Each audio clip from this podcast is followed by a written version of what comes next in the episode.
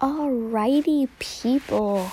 So I am just doing this podcast right now just because um, a lot of people want to know why I do not support people getting abortions. So the only reason why I do not support abortion is because there's more people in than one woman's life, which is the dad of the baby, the mom, the dad of the girl who wants to get the abortion. They also have to make those choices too. She has to talk with her family, and it's not just her choice. There's a lot of other people, like I said. The dad has to make the choice. If the mom doesn't want an abortion, but the dad does, the woman's not going to get it.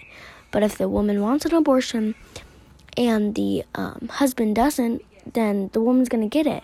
But I don't get why you guys want to kill beautiful babies that could be another famous person, a beautiful baby. But I don't get it. Let me know what you guys think about it.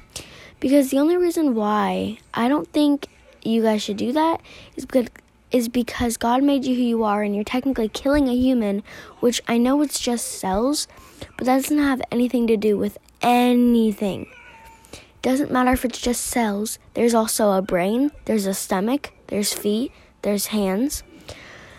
But a lot of people don't get it because you guys wouldn't be here if your mom was like, "Oh, I'm getting an abortion," but your dad said, "No, like keep the baby."